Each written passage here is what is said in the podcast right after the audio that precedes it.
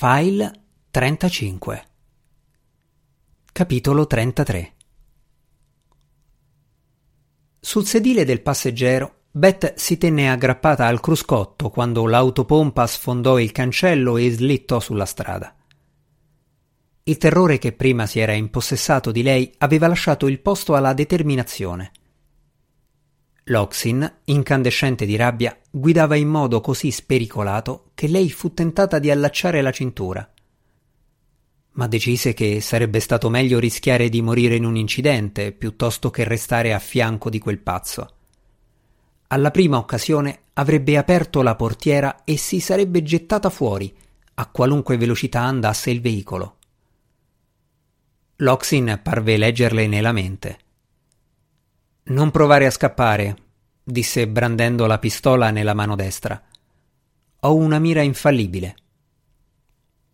Beth non ne dubitava, e anche se l'avesse mancata, sarebbe stato capace di fare manovra solo per il gusto di passarle sopra. Eppure lei doveva fare un tentativo. Loxin accese il lampeggiatore, ma non la sirena. Le strade di Manila erano quasi deserte a quell'ora del mattino e le poche auto in circolazione si facevano da parte per lasciar passare il mezzo dei vigili del fuoco. Se le macchine andavano troppo piano, lui le tamponava per mandarle fuori strada. Appoggiò un dito sul lettore di impronte digitali del suo telefono e lo gettò in grembo a Beth. Poi le puntò addosso la pistola. Chiama il primo numero sulla lista dei contatti e mettilo in viva voce. Vedendola esitare urlò Subito. Lei obbedì. Sono Tagan. Siamo stati attaccati, disse Loxin a denti stretti. Sembrava che soffrisse a ogni parola. Sto cercando di seminarli, ma potrei non riuscirci. Cabrillo? No, uno nuovo. Mandami l'elicottero da qualche altra parte. Beth pensò. Un altro. L'ultima cosa che voleva era salire su un elicottero con quell'uomo, specie dopo che sull'ultimo si era schiantato. Dove? chiese Tagan. Siamo diretti al Navotas Fishport Complex. Dì al pilota di rintracciare il mio telefono. Sono sull'autopompa. Non si può sbagliare. E la Met? Loxin esitò a rispondere. Ne faremo altra. Ma sono 50 milioni di. Lo so quant'è! urlò. Poi si calmò. Fai scaricare la Magellan Sun, poi dimmi come va il test dei Kuyong e mandami subito l'elicottero. Loxin fece cenno a Beth di restituirgli il cellulare. Se lo rimise in tasca quindi accese la sirena, che emise un suono da perforare i timpani. Svoltarono su una strada larga, divisa in due da uno spartitraffico. Beth la riconobbe dalla visita al centro commerciale della sera precedente.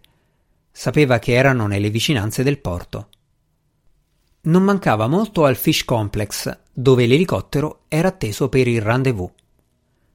Dietro di loro si sentì un'altra sirena, Beth pensò, sperò, che fosse la polizia a inseguirli.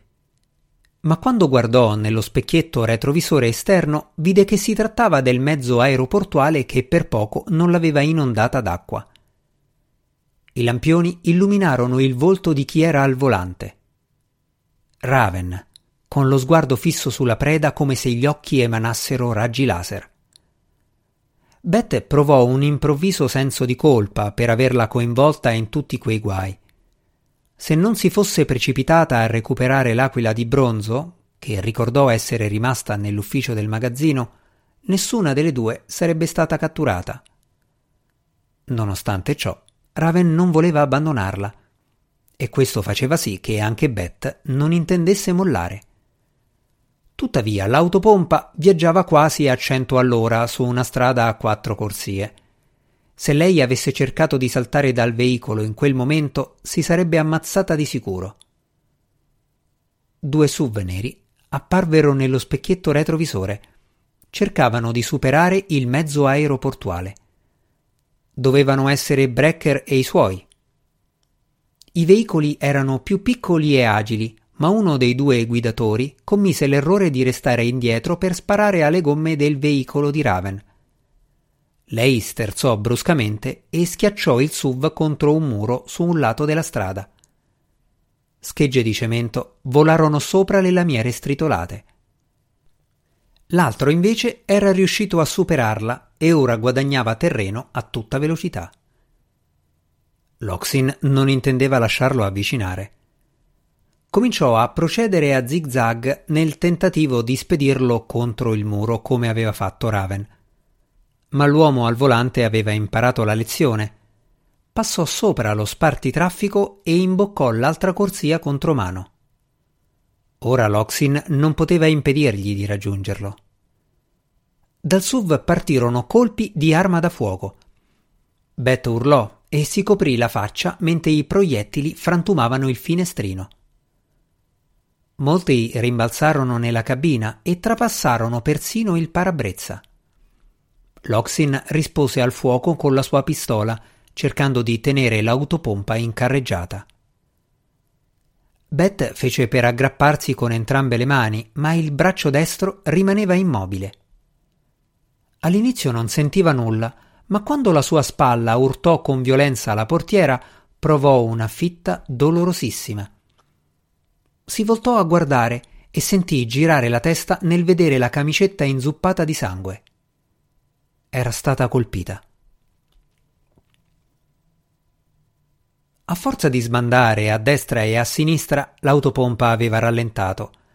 Raven la raggiunse e le si mise dietro. Vedeva Brecker ricaricare la sua arma al finestrino del passeggero del SUV. Di lì a qualche secondo avrebbe potuto mirare alla testa di Loxin, uccidendolo. Nessun problema se ci fosse stato solo lui a bordo. Ma c'era anche Beth, che avrebbe rischiato di restare gravemente ferita o, peggio, di morire. Bisognava fare qualcosa. Il mezzo a otto ruote non era diverso dai camion che Raven aveva guidato nell'esercito durante il servizio di scorta ai convogli. La differenza principale consisteva nei controlli del sistema antincendio sul cruscotto. Dal sedile del guidatore si poteva raggiungere la cloche che guidava la bocchetta frontale che lei aveva già usato per abbattere il cecchino di Brecker. La orientò verso il finestrino aperto del SUV e premette il pulsante, rovesciando all'esterno una miscela di acqua e schiuma. Sbagliò mira e il getto tracciò una parabola davanti al bersaglio, inondando la corsia di liquido scivoloso e biancastro. Brecker aveva finito di ricaricare l'arma e si voltò verso di lei ma il SUV stava perdendo tenuta di strada. Raven regolò il puntamento e stavolta l'acqua schiumosa colpì Brecker in piena faccia, spingendolo via dal finestrino e inondando l'interno del SUV. Il guidatore perse il controllo del veicolo che finì contro un muro di cemento. Non un impatto letale, ma sufficiente a metterlo fuori combattimento. Spostò la bocchetta verso l'autopompa la schiuma volò sopra la cabina. Raven sperava di ridurre la visibilità dal parabrezza di Loxin e, a quanto pareva, ci stava riuscendo. Il camion rosso rallentò, permettendole di affiancarlo dal lato del passeggero. Si avvicinò, pensando che in quel modo Beth avrebbe potuto saltare dall'autopompa al suo veicolo. Ma quando vide la smorfia di dolore sul suo viso e la camicetta intrisa di sangue, capì che non sarebbe stato possibile. Loxin sollevò la pistola e mirò su Raven, che si chinò in avanti. Ma con sua sorpresa partì solo un proiettile che si conficcò nella portiera. Alzò la testa e vide l'uomo che lanciava disgustato dal finestrino la pistola ormai scarica. L'unica speranza era spingerli fuori strada neutralizzare l'Oxin in qualche modo e portare Bette in ospedale. Raven urtò due volte l'autopompa che, resiliente com'era, assorbì i colpi senza danni particolari.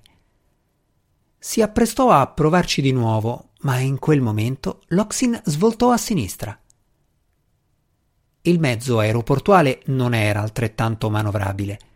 Per seguire l'autopompa nel Navotas Fishport Complex, Raven abbatté il muro di una casa pericolante al margine della strada, mentre sterzava a sinistra freneticamente. Capì dove fosse diretto il camion. Un elicottero stava scendendo dall'alto.